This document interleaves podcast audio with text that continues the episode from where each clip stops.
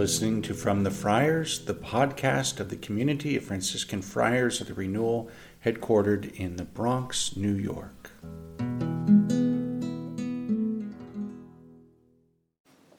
May the Lord give you his peace. Good morning. Um, we have some beautiful movements in the readings these days.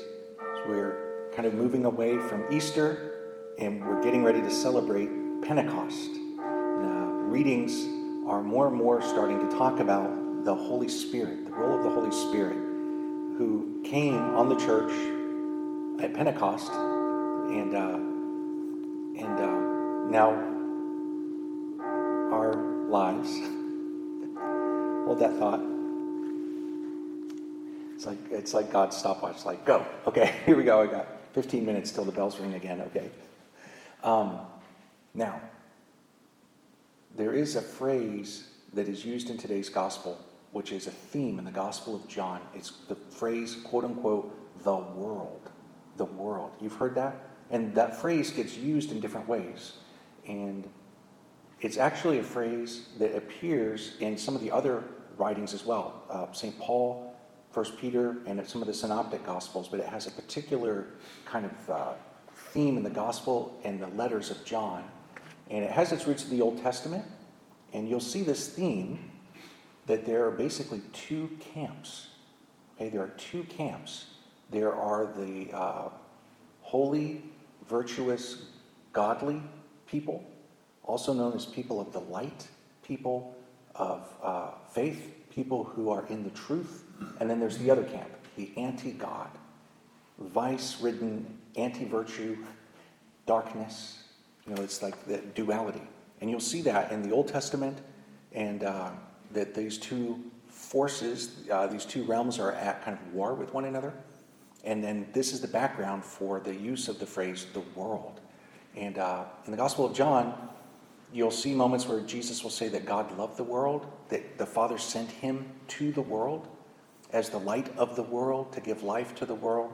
But then there is a rejection by the world. The world is also called the realm of the devil, the prince of the world. And so there's this duality that's there that people in the world, you know, who are worldly, uh, have a hard time believing or knowing or understanding what is above. They are below. So it's a, duality that's there. And um, the theological explanation of that's kind of interesting. It's the breaking in of an eschatological reality. What does that mean? What that means is you could fast forward the tape of history at the very, very end when it's all said and done. Basta così, it's finished, finito.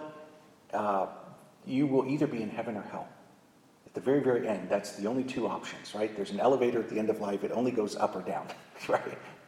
Get on the one going up, okay. So there's salvation or damnation, heaven or hell. At the very, very end of time, this is, this is the ultimate reality that will be there. Those who accepted and loved God and those who rejected and hated God. Those were the two camps. And uh, that reality that will be complete and total at the end already breaks through as time is still unfolding now. And so um, at the moment, it's not so easy to figure out who's on what team, right? That's why Jesus says, let the weeds grow with the wheat and let, let the angels do the harvest and then they'll sort it out. Um, but uh, you'll see this kind of theme in the world. Uh, those who are in darkness, those who do not love Jesus, do not follow his commands, those who reject God, versus um, those who do accept Jesus, those who do believe, those who are trying to be godly. Okay. And uh, so, interesting kind of idea. Now, last Monday in the Mass, uh, we had John 14, where Jude Thaddeus, the cousin of Jesus, says, Lord, what is it that you're not going to reveal yourself to the world, but to us? And in today's gospel, kind of beautifully brings that together. That Jesus is not going to reveal himself to the world, but he's going to give us the Spirit to witness to the world. And so Jesus uh, isn't going to show up like on TV, you know, and kind of like proclaim himself to the world. Rather, he approaches people through the witnesses of his followers. Um, now, little funny historical note on this. Christians are called to be in the world, but not of the world. We are being called to be led by the Holy Spirit to give witness. And that looks different in everyone's life, but every Christian is called to give witness. So people who are lay people have a particular vocation to witness to the Lord in the world. You know, there's a beautiful theology of what the, the role of the laity in the body of Christ. Like it's, there was a time in the past when it, there was an idea that it was just the priests or just the religious who had to like give witness. And uh, Vatican II went, uh, really tried to correct that idea. No, no, no. Everybody who's baptized, there's that call from baptism to holiness and to witness to the Lord. And, um, and then there are some who have the vocation to be religious who have a, uh, a very unique calling to be a witness. Uh, it has to do with how we look, huh? With our habits and our way of life, our vows.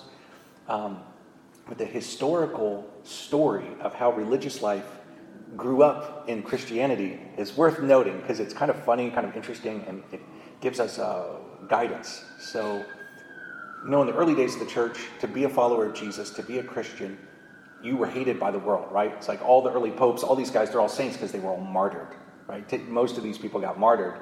And then with uh, the legalization of Christianity with Emperor Constantine, 313, right? The Edict of Milan. Uh, it was no longer an underground church. It was no longer illegal to be a Christian. And, and then so uh, there was this kind of group of people that felt called to really serve the Lord, and they became like the first religious. And uh, now, this is where I think it's very interesting. A lot of these guys became like hermits. And there was this idea of leaving the world, rejecting the world. They would go off to some cave in the desert to live an ascetical life, to live, you know, just with the Word of God, and to really live for holiness, you know, like a, new kind of impetus to, to give witness to the Lord. And you have the desert fathers and the Abbas and the, the Ammas, the mothers, and uh, there was an idea of rejection of the world. Now, you'll see this in stained glass windows or in paintings. Um, there's a painting of like St. Francis embracing Jesus on the cross, and with his foot, he's kicking a ball like away. Remember seeing that? And uh, it's the world, you know, kind of like rejecting and leaving the world to serve God alone. And my favorite group of hermits that live this way were the Stylites. Are you familiar with them? There were these guys who lived on like a pillar like they'd have like a pillar and they'd have like a little, they would live up there like on a platform. Because they wanted, they didn't want to touch the, the earth, the world. Like they lived above it to live for God alone. It's like St. Simon, Stylite. My favorite one is a guy called St. Luke the Younger. He was living on Mount Olympus, and this, it was almost like some of them lived in these pillars or, uh, you know, these stylites, and, and it was like this extreme example of like rejecting the world. We don't even want to like touch the ground. We're going to live on a pillar up in the air to kind of be, you know, closer to God and to be like rejecting the world. And then what ended up happening is they, they you know, people would go there, to, you know, go to confession if they were a priest or to get prayed for or to, to um, get spiritual advice because they, they were holy and they were close to God. They, they were kind of like um, living billboards, right? We have billboards now, these signs that are like up in the air that are proclaiming a message. They were like literally living billboards. They were on a big pole up in the air and they were there as a witness to people, which is kind of beautiful. And I don't know if there are any people living that nowadays, but there should be. That is such a cool vocation to be a stylite. Um, so, so, you have that extreme, and then we know with the coming of like St. Francis and St. Dominic the Mendicants, uh, there, there is a part in which our religious life calls us to not be of the world, you know, that we give a witness kind of unplugged from like the, the world. But then there's also a call to embrace the world. So in John 3.16 it says, God so loved the world that he sent his son. And that sending, you know, that was a reality in Jesus' life becomes our reality as well, that we are being sent, you know, to the world, not to be of the world, but to, to bring his love, to bring his mercy to the world. And, um, anyways, to conclude the homily, um, one of my favorite readings that kind of captures this idea is a reading that we had in the Office of Readings recently. It was uh, just last Wednesday. So it's, it's such a great reading. So I, I just pointed out to you, um, it's called A Letter from Diognetus. And uh, in this reading, he gives a very eloquent description of the calling of Christians and like our relationship to the world. That basically we're in the world, but we're not of the world.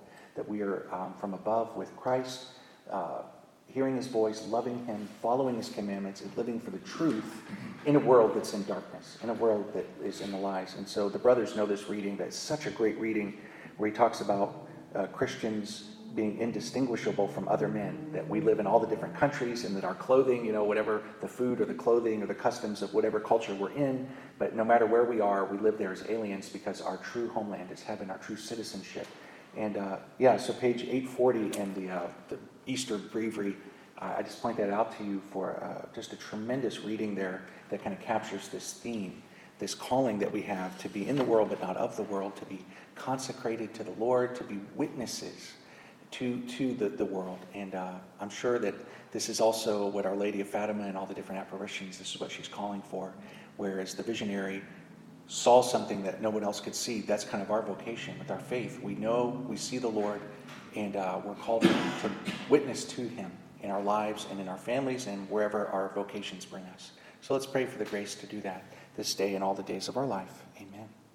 We hope you've enjoyed listening. Please visit us on our website, franciscanfriars.com, or follow us on social media, CFR underscore Franciscans. God bless you.